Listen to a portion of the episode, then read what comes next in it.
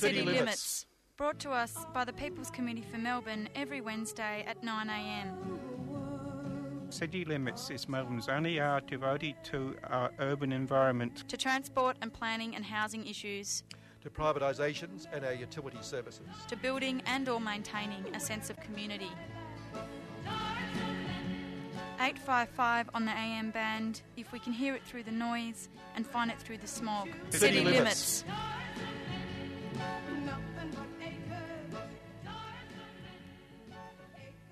Okay, welcome back to another week of City Limits. It's our energy week this week.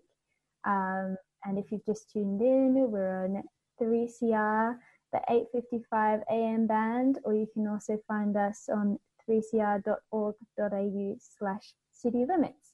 And today it's me, Zeb Peak, and Meg Kimber on the line. How are you, Meg? I'm good, Zeb. How are you? I'm great. I'm just about to mm. pour some tea. Oh, I'm so glad that you do that. Yay. Let's see if it works. Yeah. There we go. Lovely. I haven't had any tea yet this morning. Without Kevin here to be my tea dealer, I just can't get organized. It's quite sad. Oh, but tea is so important. It's the, it's the lifeblood of the morning. it is, yeah. All right. what have we got today? well, I mean, you and I have both been having a little bit of a look at the news. We're not going to have um, the same kind of searing um, analysis of the Herald Sun that we usually would. But I mean, since it's an energy week, um, one of the one of the articles that caught my eye um, was something from January actually about the impact on the COVID lockdowns on um, older Australians. Um, yeah. It was saying, so this article was saying that um, older Australians who depend on the age pension for income, the impact from lockdowns have, have driven many of them deeper into energy poverty. Um, which is where the uh, cost of paying for your energy bills is, um, you know, it gets very close to or exceeds um, your your capacity to pay them. Um, some were facing up to fifty percent higher bills uh, in two thousand nine as a result of COVID. Yeah, so you can't leave your house mm-hmm. during COVID, and so you can't um, do things like go to a shopping mall on a hot day. You have to use your air conditioning. Exactly.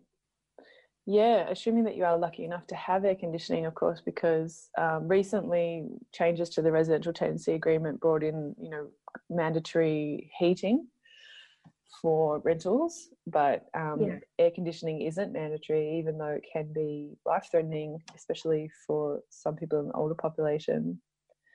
Um, a study from the Brotherhood of St. Laurence found that um, in 2015, this study found that an estimated 28% of Australian households experience energy poverty on at least one measure. And a third of this was made up of older households, which means a household headed by someone age 65 or older on the measure yeah. of income versus energy spending. Yeah, and that's really hard, especially when we're also now relying more and more on um, energy and electricity to mm. communicate with people, mm. uh, like yep. we're doing right now on Zoom. Yeah. So it's a tricky situation. It really is tough. Yeah. Um, yeah, it's interesting to to keep an eye out for those flow-on effects from the pandemic and the lockdown that might not be immediately obvious. Yeah. Um, yeah, really big impacts. Yeah.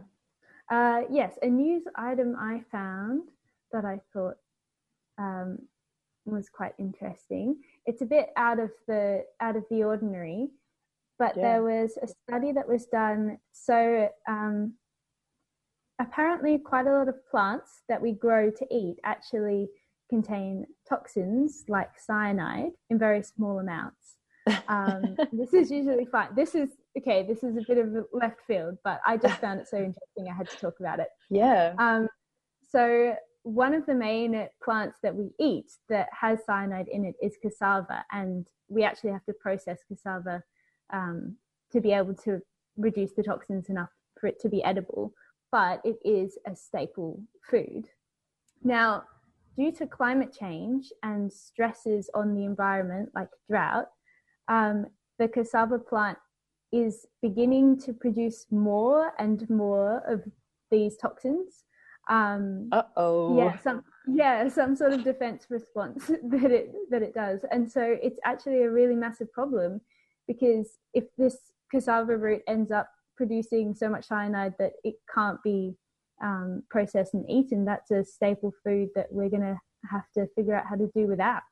Staple food, like globally, because I don't think I eat a lot. I don't see people eating cassava. It's tapioca flour, right? That's made from cassava root. I think so, but it's more in like sub-Saharan Africa. I think. Yep. Um, that people mm. eat a lot of it. Okay. Yeah. Yep. Um, but yeah, just another example of knock-on mm-hmm. effects that you might not think of when someone says uh, we have to go into lockdown, or when someone says there's going to be increased temperatures and climate change. Uh, yeah. You can think of the obvious effects, but really, um, there's such a chain reaction that yeah, you know, who knows what's going to happen. Yeah, yeah, yeah, yeah. There, there's so many things that we uh, rely on in terms of how we live our lives. Um, all over the world uh, that won't be, you know, already rapidly changing from how we have thought of as a status quo. Yeah. And I mean, I guess just following on from that, speaking about climate change and the climate emergency, um, an article from pretty recently, from the 4th of February, in uh, The Guardian, it talks about National Party's approach to uh, Australia's push for zero emissions. Yeah. So, uh, I mean, zero emissions by 2050, that's already not good enough. But um, according to The Guardian, senior National Party ministers have poured cold water on the growing push for Australia to adopt a concrete commitment to net zero emissions by 2050, cautioning against platitudes in quotes and arguing the coal sector is not in decline. Which is just what? How can they still be saying that when another article that came out quite recently is was saying how more than a billion dollars has been wiped off the value of Queensland coal and gas power stations um, mm. um, because of falling electricity demand and the growth of wind and solar. So there's just yeah. Yep. How yeah. are they getting away with that? Yeah, I mean, we've had many people on the show on City Limits talking about how the coal industry really is not sustainable and is propped up by uh, government's commitments to the industry. Um, and, you know, including Dave Sweeney, the anti nuclear campaigns, and um, Han Aulby from um, the organisation that's pushing for a a federal anti-corruption body because of course lobbying is a big part of the the reason that these rhetorics gain so much ground um, yes. yeah so apparently many of australia's trading partners are actually pushing for this as a goal but uh, the government is is yeah the, the government has expressed a, a preference but uh, the agriculture minister uh, in the coalition and the deputy leader of the nationals uh, david littleproud has um, not really come on board, so to say, so to speak. Yeah. Well, um, in slightly better news, a, a, sort of more uplifting story. Mm. Apparently, there has been a win against. Um, so there was a proposed expansion of the new Acland coal mine, um, and it was the Oakey Coal Action Alliance that um, that won a High Court of Australia appeal against the proposed expansion. Um, and there was an 84 year old alpaca farmer, Aileen Harrison, uh, who played an important part. And I just thought it was great. They had an article with a picture of her and al- her alpacas. And brilliant. Like, yes, Fantastic. oh my gosh. We should, um, speaking of community action, we should have said at the top of the show that we actually are joined by a community activist and um, a tree sitter who's part of a, a move out at um, Goongerah to protect some of the last unburnt parts of the forest out there uh, that are at threat from logging from um, Vic forests. So yeah, we will be joined. Um, you know, partway through, about halfway through the show, we'll be joined by uh, uh, uh Isaac, who um, will talk to us about about this campaign. When you compare an old growth forest compared to a forest which is regrowing after a disturbance like logging, they're actually quite different ecosystems.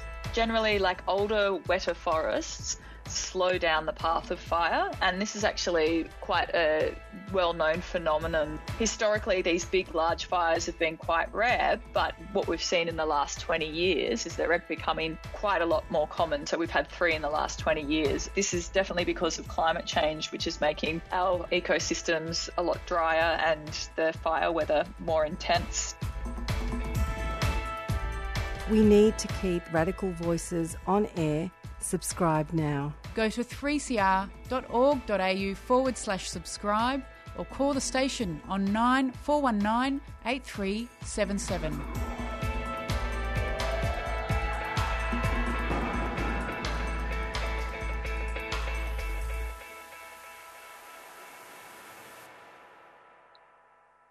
You're on uh, 3CR Community Radio and you're listening to City Limits. And um, Zeb and myself are here talking about the news.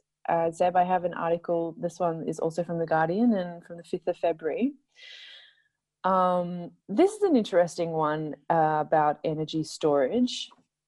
Uh, developers plan to build what they say will be the world's biggest large scale battery in the New South Wales Hunter Valley um, which is the latest in in in many uh, major energy storage projects announced for the national energy grid. Um, so the company is called CEP Energy, and the battery is two point four billion dollars, um, and it's being built at Curry Kurri, northwest of Newcastle. Um, the capacity of it is 1200 megawatts, which is about eight times greater than the battery at Hornsdale in South Australia, which was the biggest when it began operating in 2017. Yeah, so apparently, if it goes um, ahead, the project is going to challenge the viability of gas fired power plants proposed for that region by AGL so uh, and Energy Australia. Um, yeah. So it sounds like a good thing. Yeah, yeah, interesting. I mean, um, yeah, this like like we mentioned before, the um, coal powered industry and gas fired power plants are sort of touted as necessary parts of the economy, but uh, it sounds like actually the companies involved um, in the energy sector are are viewing renewables as very viable and uh, in many cases it seems like more viable than the gas and fossil fuel industries. Yeah, um, definitely. There was apparently some concern from BirdLife Australia about the location of where they were going to have this battery. Um, mm. It was set for an endangered bird habitat in the Tonalpin woodlands near Kurri Kurri. So mm. they were um, obviously pro renewable energy, but just wanting um, mm. the proposal to be for a, a different area. Hmm. Yeah, really, yeah, really important to kind of like keep in mind that that all uh, developments of this kind have impacts on the environments where they're where they're built, and that we have a responsibility to care for um, care for the land and the, um, the animals and, and plants and everything in it. So yeah, there's two critically endangered species there: the regent honeyeater and the swift parrot. I mean, this is the challenge really that um, capitalism gives us: is that solutions to um, excessive energy use. Like when you look at um, when you look at Australia compared to many other places in the world, our uh, use of energy is we are extremely privileged. We have a you know an excess of energy um, accessibility, and many other places have very different relationships to energy use. Um, and yeah, we've had some interesting guests on City Limits in the past who have talked about how uh, energy can be rolled out um, in places that haven't taken this step of having an energy grid. Um, because, of course, when you have a grid, that means all kinds of other, um, all kinds of specifications about how people and companies have to relate to the grid, which includes yes. Um, storing power and um, having solar power, like less likely for people to have uh, buildings that are that are self sufficient in energy. Yeah, yeah, absolutely.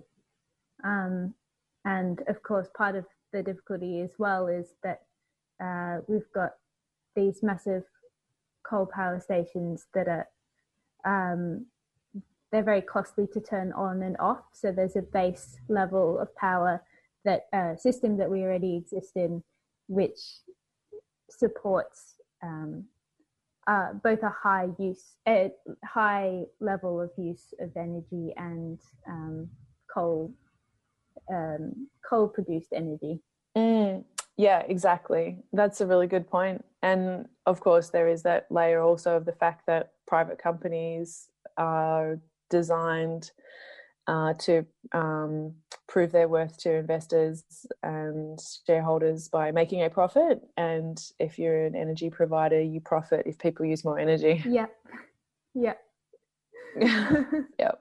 So, you know, City Limits started as a push to champion the voices of of um, people who saw the value in publicly owned resources, including the um, energy grid, uh, public housing, public transport, all of these things that even 20 or 30 years ago, uh, there was a much stronger culture and political culture of seeing the worth of public um, public resources. So again and again, we've seen the you know over the years this push to actually privatize so many aspects of of Australian life that used to be publicly publicly owned resources, um, and with the idea that people were going to save money, that it would be better for consumers and um, you know better for governments. And what actually happens is that we see that it's worse for it's worse for individuals, it's worse for communities, it's worse for environments, and um, yeah, but it works out really well for private companies that profit from these these deals. Yeah, exactly. Um, I suppose, lastly, on that, another private company that keeps on uh, making profits over other people's losses is Rio Tinto. Uh, there's there's mm. been another um, bit of news. So this is an article from the ABC. Yeah, so I, I'm, I'm, the, yeah, it's a good article talking about um, that the traditional owners have written a letter to Rio Tinto criticizing executive movements. Um, I mean, I'm com- uh, just completely. It's not surprising that a that a a company would do something like this, um, and I'm glad to see that it is still in the news because, of course, these kind of desecration of our Aboriginal uh, sites of great importance happen all the time, but this has been one of the most egregious. Yes. Yeah. Um, uh, solidarity and, and power to the uh, Juukan Gorge traditional owners uh, for their efforts to um, hold them to account, basically. Um, of course, uh, 3CR is proudly um, centres Aboriginal um, news and and the efforts of, of activists. So, um, yeah, we certainly stand in solidarity with all of their efforts. Well, we might take a little break and we will be back after this with our guest Isaac, who is currently about 40 meters in the air in the tree and the um, forest of Goongerah um, that general region anyway. And so we'll find out more about it after this break.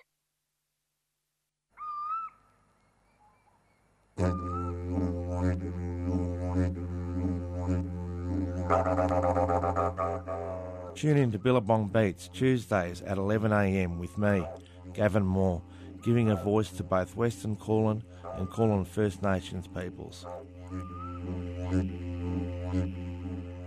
Join me to talk about philosophy and dreamtime stories surrounding the waterhole, the sacred fire, the land, the plants, and animals. Billabong Beats, 11am Tuesdays on 3CR.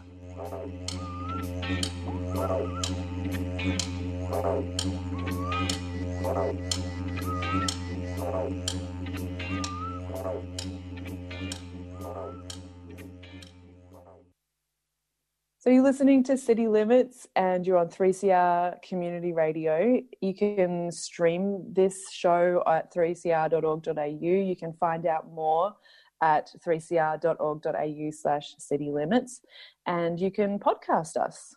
Um, today we're joined by Isaac, who is part of a community campaign for protecting some of the last unburnt forests out in the Goongerah region of Victoria. Thanks for joining us, Isaac. Hi, thanks for having me. It's a real pleasure. So, tell us about your role in the campaign for a start.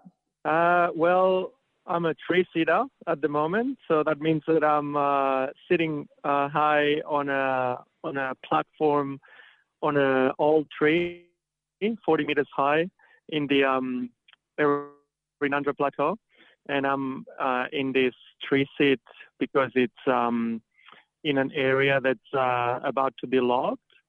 And um, by me being here, we're halting the, the logging um, so far. So that's um, that's that's my specific role in uh, in the campaign at uh, at the moment. Fantastic. Thank you for joining us um, up from the tree set. Well, tell us about, can you tell us a little bit about the Errinundra Plateau sure. for those who haven't visited? Yeah, so uh, the Errinundra Plateau of East Gippsland is um, uh, an area that um, it has uh, incredible um, ecological values. Um, I'm I'm not a I'm not a scientist, so I'm just going to tell you what what I know or what I've heard from from the people that know.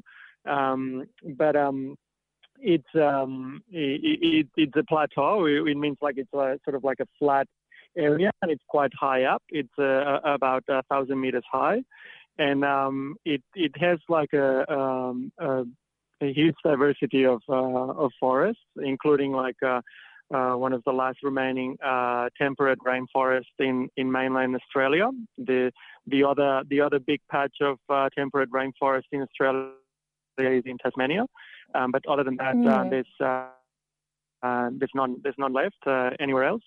Um, so that's uh, that that that per, per se that gives it you know like an, an incredible value and um, and it's also home to, to some of our um, vulnerable species, including the the glider glider and um, and the powerful owl.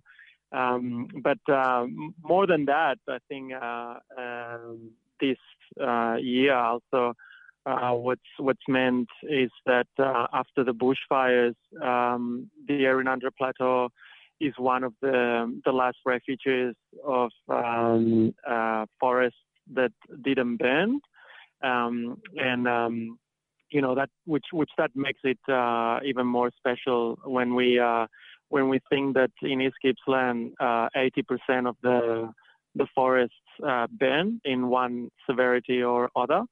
So um, mm. yeah, the, the, the plateau is um, is one of those last uh, refuges for um, for our forests, for our wildlife, but also for mm. people, right? Like people like to come to to the plateau to um, uh, to kind of uh, do you know a bit of a soothing of uh, of their wounds. Like uh, I mean, I, I've been mm. living in in East Gippsland since March only last year, so I wasn't here uh, during the bushfires, and I, have I've been living here because I have friends here, right? And so I know that what they've gone through, and and and the pain is still like very um, you know very raw and, and it's it's very recent um, what um, the, the event that, uh, that the people of East Gippsland went through uh, during the bushfires. Mm. So uh, having places like the the plateau that um, that are not banned, like a landscape that you can come and you just don't see banned anywhere. It's um, it's already precious precious um, uh, mm. for for the people yeah. that live here. Yeah. Um, and so it's the government owned Vic Forests that are trying to log this area, isn't it? Yes, yes. So uh, Vic Forests is a publicly owned company of the Victorian government, and um, after the bushfires, they um, so what they do, they manage. So they they have like the area that uh, of, of public land, like usually what uh, we call state state parks, and uh, they um, they propose areas where they they want to go and, and log um, the timber, the the trees, where they want to go and uh, chop the trees, and then um, that goes through through a process, and then uh, when it gets approved, then they just come into uh, their their own calendar and they um, they come and they, they clear sell the, the place pretty much. That's that's the that's what they do.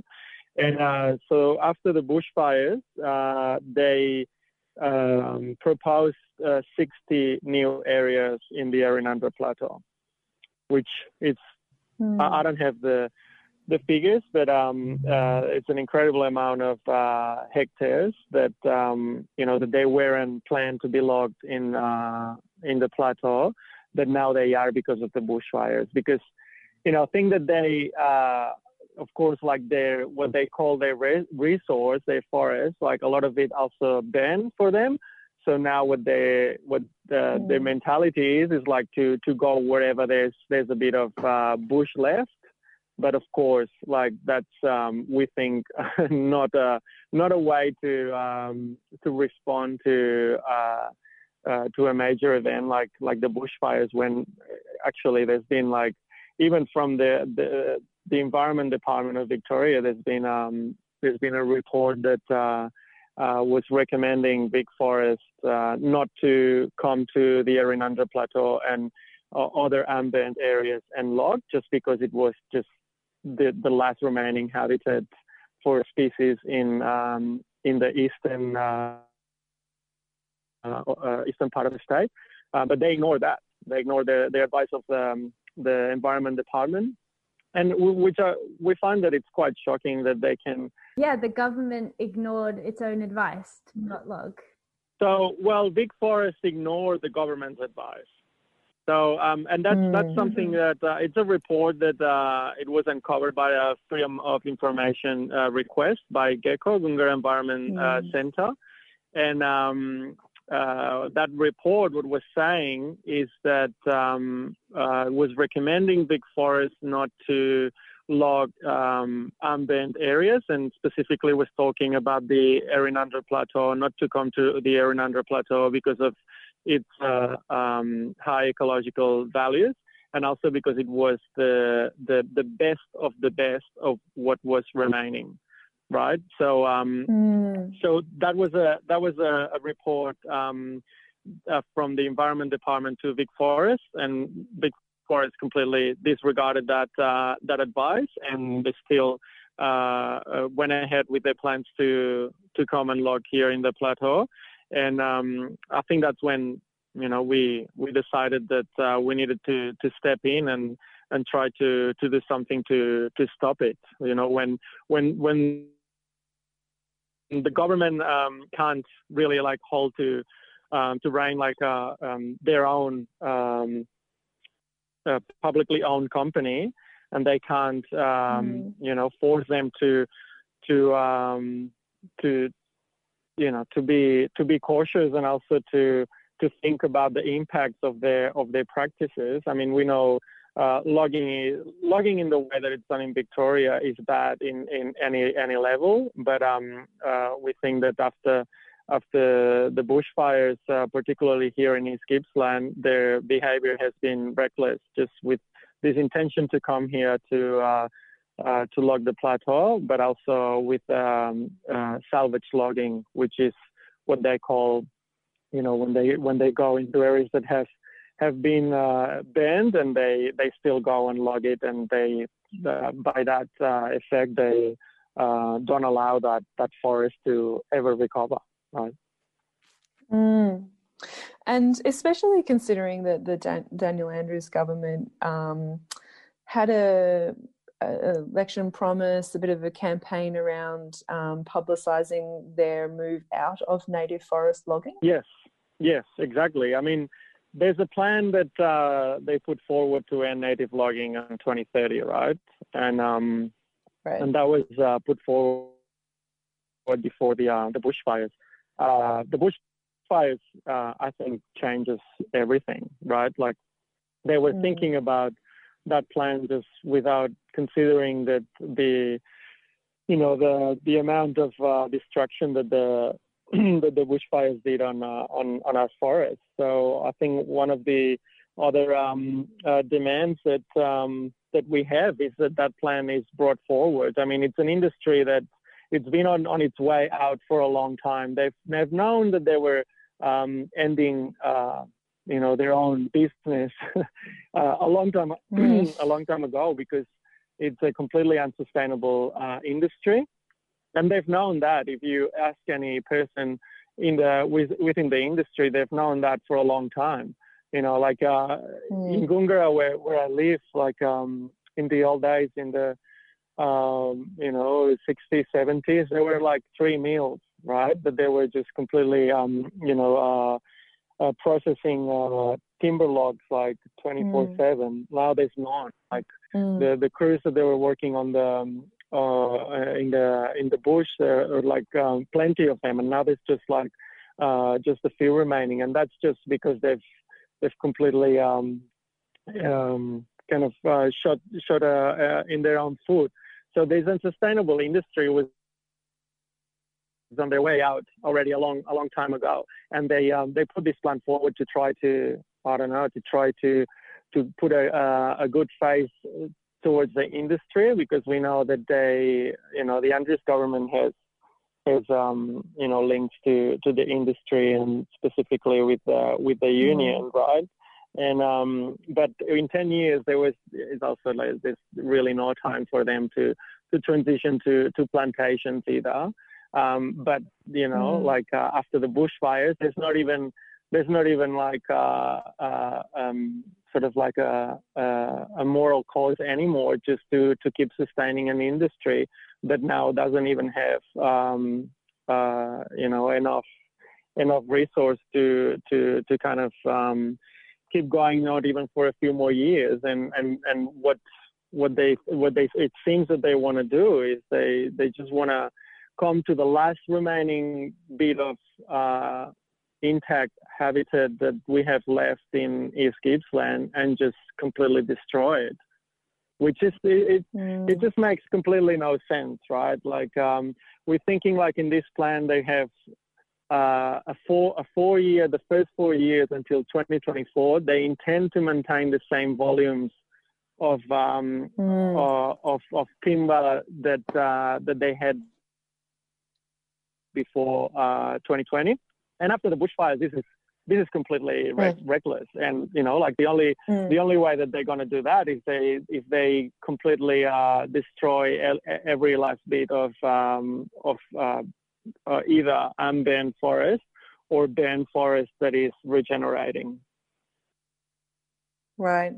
And of course, you can see why the community out there is um, rallying together to oppose this. Uh, can you tell us how that has how that how that's going? There's a there's a blockade there Yeah. um, in the area where you are. Yeah, yeah. I mean, it's it's been great to um, you know to see the the community support and you know how um, either like just uh, sending us messages, but also you know they brought us uh, pizza and they brought some uh, uh, treats and uh, you know some uh, bag bag goods and uh, just people kind of dropping into camp and and giving us um, uh, their support and uh, or you know online and uh, sending us messages and you know a lot of a lot of people also that uh, in the past w- would have not um, I think supported uh, maybe direct action like this one. I think that they um, they also see that you know that enough is enough.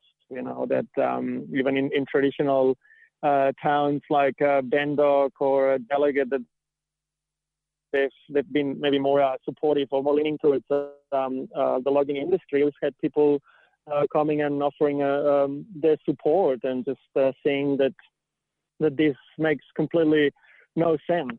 Uh, we think that like yeah, it, the the logging industry as it as it functions now, there's only a few people really that make money, and there's not even that many many more jobs in it, right? Just think that uh, um, Vic Forest last year they posted a 20 million dollar uh, deficit, and that means that it's twenty million dollars that taxpayers are uh, funneling to Vic Forest Mm. So they can keep going with this destructive uh, enterprise. So it doesn't have Yeah, it doesn't have economic uh, sense. It does. It has lost its uh, social license, and the environmental license was never there to to get started. So I think uh, now it's the time to to just end it, and I think it will be it will be um, you know uh, uh, um, the right the right move by the Andrews government just to step in and say that they that they bring forward this transition plan or um, uh, and and that they end the native native timber uh, logging now. I think that would be, and I think that that, that would be like what uh, a lot of people would be really really happy with. You know, even even around here. I mean, there's been like so much so much money being thrown to the logging industry uh, for a long time. With this transition Mm. plan, also brings more money for um, uh, for the industry and you know for the um, um, the, the the the community that still relies on it, which is you know it's it's it's really small. If we think about Orbost, for instance, that um, it's the closest town to to Goongerah, I think it's like not even five percent of the of the jobs are related to the to the logging industry. But the power that the industry holds, it's it's still much more more higher than not really Mm. the the real the real uh, economic or social um, uh, impact that, that it has in, in, in the area. Yeah, it's funny, isn't it? Um, well, yeah, just thank you so much for doing that um, important and necessary work. Uh, how long have you been in the tree sit now? Uh, this is uh, so I came up uh, I think Sunday last week. So what is it? It'd be like um, it'd be the ninth day, is it? So starting the ninth day. Yeah, but it, Wow. I don't know. It's just like it's, it's, been a little bit like of a of a sort of a dreamish, uh, sometimes a bit nightmarish experience. Like uh, think that the the first three days uh, it was uh, uh, uh, raining every day, not constantly, but we had uh, one day that it uh, we had like four, 40 mils, 40 mils of rain, and also uh, a hailstorm. Whoa. So I don't know if Oh, you, I, I don't know if you've been, to, um, you know, this is also like, uh, I'm not an experienced climber. This is like my third tree really that I climbed, uh, in, in my entire life. And, um, being, being, uh, this high up on a, on a hailstorm, um, yeah, that was, uh, that was kind of, uh, an experience. Amazing. Like, I think that, um, it, um, yeah, it made me, it made me, um, you know, kind of question a lot of things and uh, think about like, you know, what what what I was really what I was really doing here. But I just uh, I kind of like uh, you know I had to to to power through and um, and really come to terms that this was uh, a decision that I had made and that I was um, just making it um, with all the consequences and um, and uh, I'm I'm happy that I that I stay I stay put and uh, and the, and this week looks uh, much more um, uh, quieter. I think we've got good weather and no wind uh, all week, which is um, I'm I'm very I'm very I'm very relieved. I'm very relieved, especially the wind. I think I'm becoming an expert at at, uh, at looking at wind forecasts. Oh yes, yeah, yeah. That's amazing that you managed to stay out during a hailstorm. I'm so impressed. What can um what can people on the ground do to support you? Well, I yeah, I have to say, I I have to say, yeah, exactly. I think like um, to be honest, like it's been because of uh, the amazing crew that um, have helped me get up here and their experience and their expertise that I've I've felt safe up here, and I know that um that if at any point uh, it was unsafe to be up here, they would they would tell me and I would come down. And um, yeah, I mean I'm not doing this on my own. There's like a there's a there's a huge crew that has helped That Uh, you know, it is like on the ground like uh, constantly, but also like from Melbourne as well, organizing different things and um, you know, there's been uh, people um, uh, different fronts also coming in at different stages. So yeah, this this will only um, um, uh, be a success if uh, if people get involved, and and I think that we are um, we're we're very open, and you know like uh, uh, we welcome like any any type of of help and support in any way or form. Like they, um, you know, everyone just has their their own uh, way of expressing like their uh, frustration and how they want to act uh, on it, and uh, we're very welcome to um, to receive any type of support. Even like I, I got a I got a drawing of um, of a little kid of a of a tree with a tree seed there, and then he was he was holding he was holding my hand up there on the on the tree seat, and that was like the the the sweetest thing. So like every every little thing uh, really helps us to to keep uh, to keep and stay stay strong up here, mm. and um, and that's that's also what we need. I think that um, you know if we can get more people up here, or we can get more people sharing um, our uh, our content on, on social media and making it making it bigger, I think that's that's going to be um, the the main the main element to make it a success. Because what we really need to to do is to bring this to the attention of the wider community. Mm-hmm. So then the Andrews government needs to um, needs to react and actually needs to acknowledge that this is what's going on and then make a decision.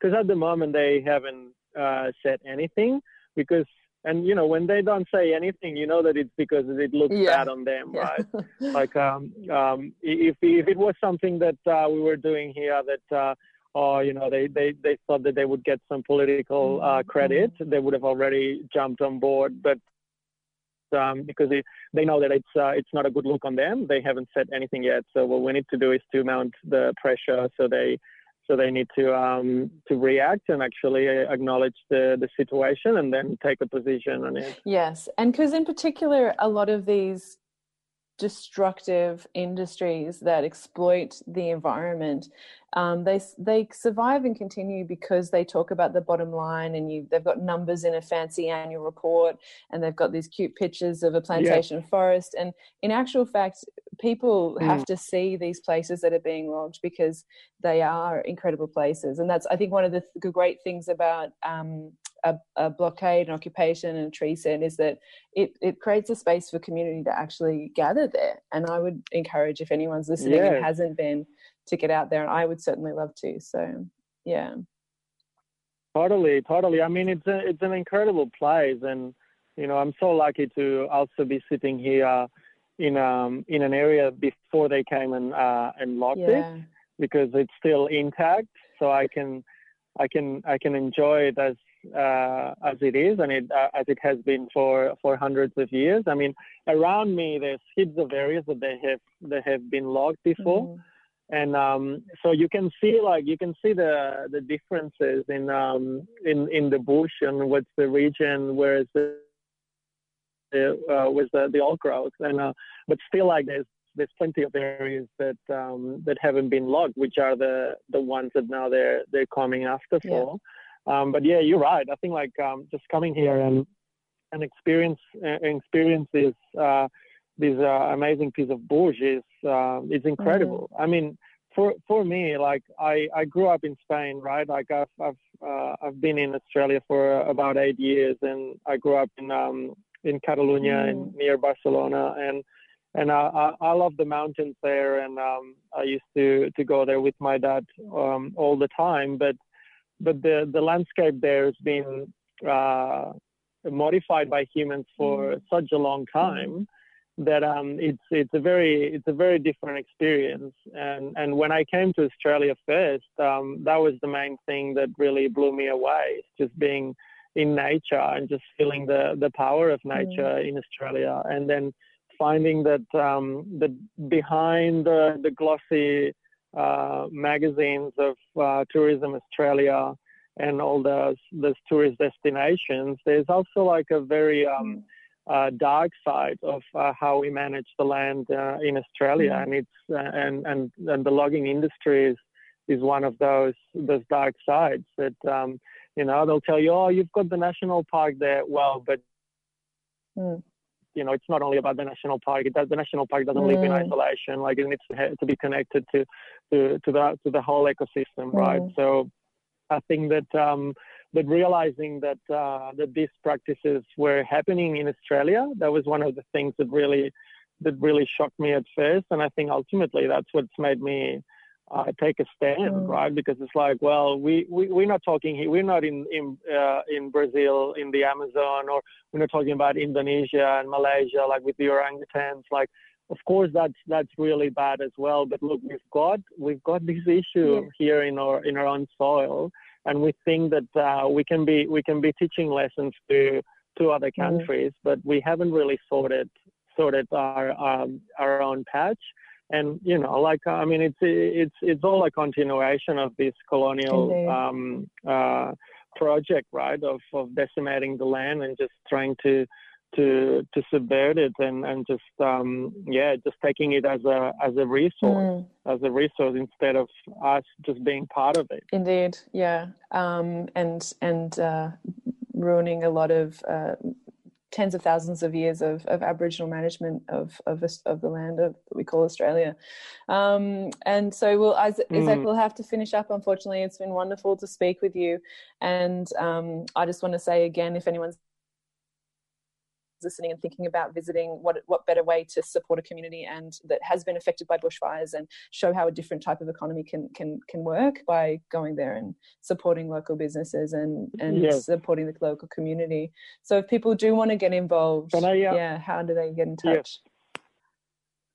Well, so we have uh, we have the uh, email for the, the campaign, which is saveerrinundra at gmail.com, and also on social media. Maybe we need to spell Yeah. Errinundra So it's it's E double R I N U N D R Yeah. Did I say that right? yes Yeah, it's double double, double R Errinundra at gmail.com, and also you can find us on uh, Instagram, the save the save uh, um, the same account, save Errinundra, and on Twitter as well. And also, if you if you check um, Goongerah Environment Center, GECO, all the socials, or um, or our website geco.org.au, um, we're also posting all the updates, uh, all the updates there. great Great, thank you. thank you so much Thank you very much. yeah Thanks for thanks for um, uh, giving this this platform to you know to to send this message out, and uh, hopefully we can get uh, more and more people involved and, and really make a, a meaningful impact. yeah and thank you so much for what you do because direct action really um, really does work and has worked to save some really precious parts of, of australian forests so thank you isaac Mm. Yes, Mhm. definitely, definitely. I mean, I think like just just to touch on that with uh, uh, plenty of national parks, people forget that they're national parks because of direct action Yeah. and people yeah and community action yeah Yeah. okay thank you so much for today Thank you, thank you, thanks for having us, okay, for having me. All right. okay. You've been listening to City Limits on 3CR. Um, you can find more details about the Save Errinundra um, campaign. We'll put some links in the show notes and um, tune in next week. And Kevin will be back next week, so that's going to be exciting.